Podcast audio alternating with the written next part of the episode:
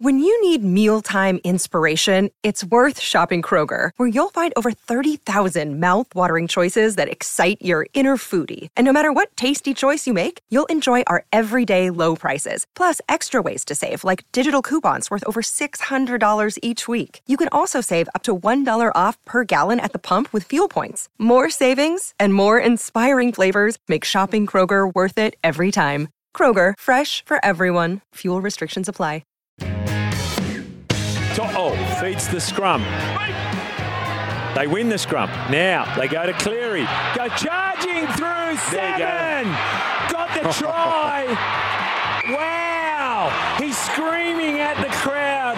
This is my home. Well, he's sure. He's screaming at the box, Whoa. And they get around him, his teammates. What a moment. Oh, talk about a cherry on top. That was three tries ago. Now, Jaeman Salmon has scored the try that has taken the Panthers to 50. 51 12 the scoreline.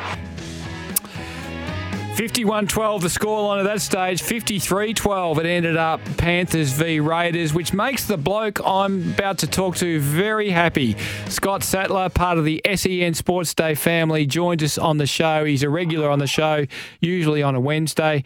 Scott, you're happy. I'm not, mate. I've adopted the the um, the Dolphins, sorry, and they got a bit of a clip from the Dragons, 38 12. So uh, you were on the right side of it, I was on the wrong side of it. What do you make of the weekend's results in the NRL?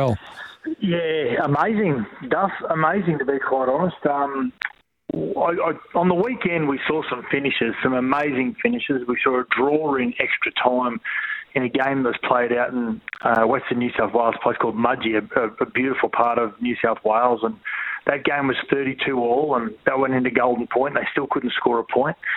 Then we saw um, a couple of other Golden Point games. The way they finished was, was just simply amazing. Um, there was the a couple of blowouts. Your Dolphins, yeah, got a, a lesson by the Dragons, who really needed a win, and then that game you just heard, the Panthers, where they scored seven second half tries to to beat Canberra at Canberra, which is pretty difficult to do. So, but a couple of the finishes, the Golden Point finishes, um, sorry, one the Golden Point finish to, to finalise round five was amazing. The Bulldogs field goal from the sideline, really hard angle to kick from and Matty Burton was able to ice that game to uh, to beat the Cowboys, who were one of the competition favourites, the Cowboys. And then the finish between the Warriors and Cronulla was just insane on Sunday afternoon. It was a penalty to Shaun Johnson for the Warriors. They came back from 20 mil down and all squared up with about 10 seconds to go. They get a penalty, and in driving rain and wind, he kicks the winning goal. But then right on full time off the kickoff,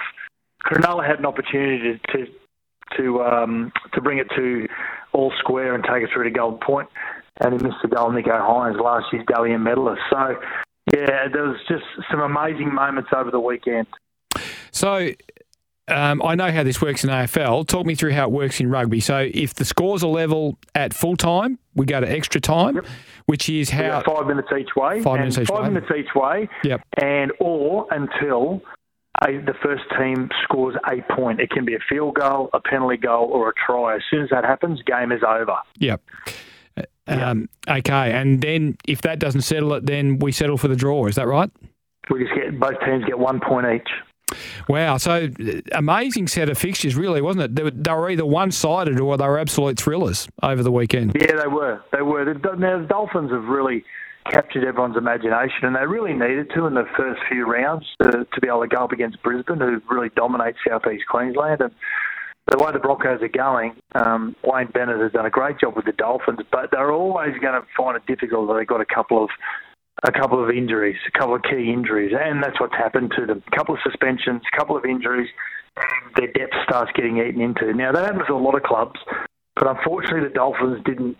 They didn't recruit to a point where um, they had some real marquee players in key positions. So um, they're going to struggle for the rest of the year, which is expected when you first year into the competition. Um, but they've done a great job to start off the season. But yeah, the Dragons taught them a lesson, and they've travelled to Cowboys in Townsville, North Queensland this week. The Dolphins, so it doesn't get any easier for them. And uh, often, what happens when you have a second team come into uh, what becomes a two-team town? I noticed this when uh, Fremantle joined the AFL, and uh, it does sharpen the uh, established team's footwork up a bit. The the Broncos aren't going too badly at the moment. Undefeated, yeah, five from up, five and zero, and um, we've got this really good young, fast. I'm going to say really good arrogance about the rugby league team. Then they've got this sprinkle of experience as well.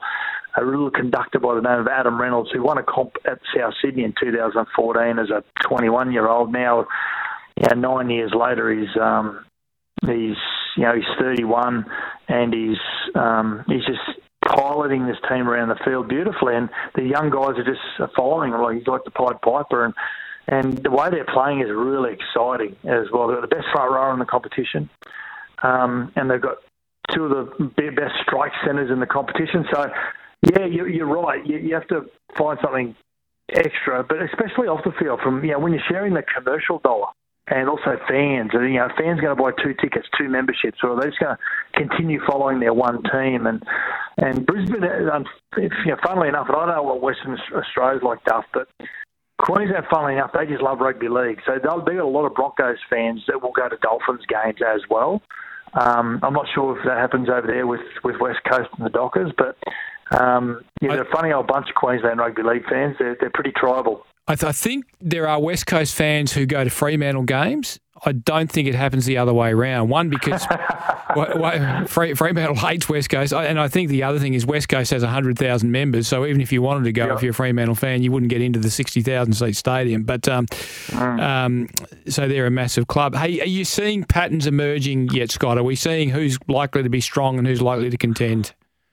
Well, there's four teams in the top eight at the moment who didn't even make the top eight at the end of last year. Now we're only five rounds in. That doesn't mean too much, but the teams that have bringing up the bottom of the ladder are, funnily enough, some of the competition favourites like your Souths and your Cowboys.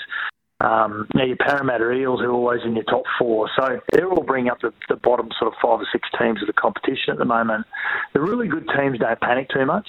The ones that know that they're good when they need to be good at the back half of the season. They don't panic this much, but they internally as a coaching team they'll be saying, listen, there's a few things, a, few, a couple of our standards that we're not getting right at the moment. It's a couple of our values. We need to tidy up on those. But when they get all their, their key players back, a lot of these players, especially like the Cowboys, a lot of these clubs, they'll come good when when they need to come good. Um, the teams that are used to playing finals that are sitting in the top eight at the moment, it's really easy to fall in love with yourself.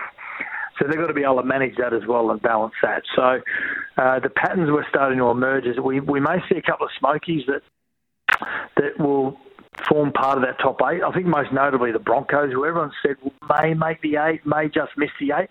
I think they're a definite top four side unless they lose a couple of key players. They're a top four side. They could win the comp. They could win the comp easy. Um, what we the trend we are seeing, Duff, is that there's no standout team. You know, the last three seasons, it's been Penrith and everyone else. And before that, it's been Melbourne and everyone else, and everyone else sort of has a win here and there and picks up a premiership. But this year's the first year for a while where there's just dead set no standout side that should be the, the outright favourite. What are you looking forward to this weekend?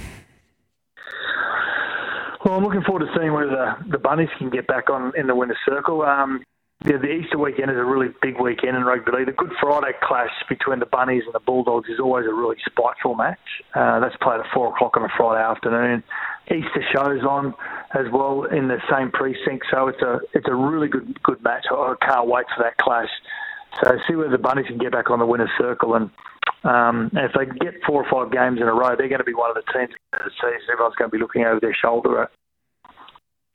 And uh, the Panthers versus the Sea Eagles, that's a bit of a, a family one for you. Yeah, no, well, so, so the Panthers, obviously my old club, and um, the Sea Eagles is the club you hate. the sea Eagles is the club that I hate the most. So uh, yeah, I was brought up by my by my father to despise the uh, the Manly Sea Eagles. So two weeks ago it was South Sydney who beat uh, Manly, who are the team that I that I followed ever since I, I could walk, and um, and Penrith is my adopted favourite team through playing with them, and um, yeah, so yeah, Manly were one of those sides last week that were a part of that 32-all draw against Newcastle out at Mudgee. You just you don't want to get with Manly at the moment. They're rocks or diamonds. Scotty, always great to have you on the show. Thank you very much for joining us, and we'll look forward to your insights on the NRL as the season goes on. I might get your thoughts on the competition expansion when I talk to you next week. Uh, I was going to ask you about that today, but we're we're running short on time. But thanks so much for joining us on the show today. Thanks, Duff. Scott Sattler, part of the SEN Sportsday family and our NRL expert on Mornings with Mark Duffield on SEN. We'll take a break and be back to close up the show after the break.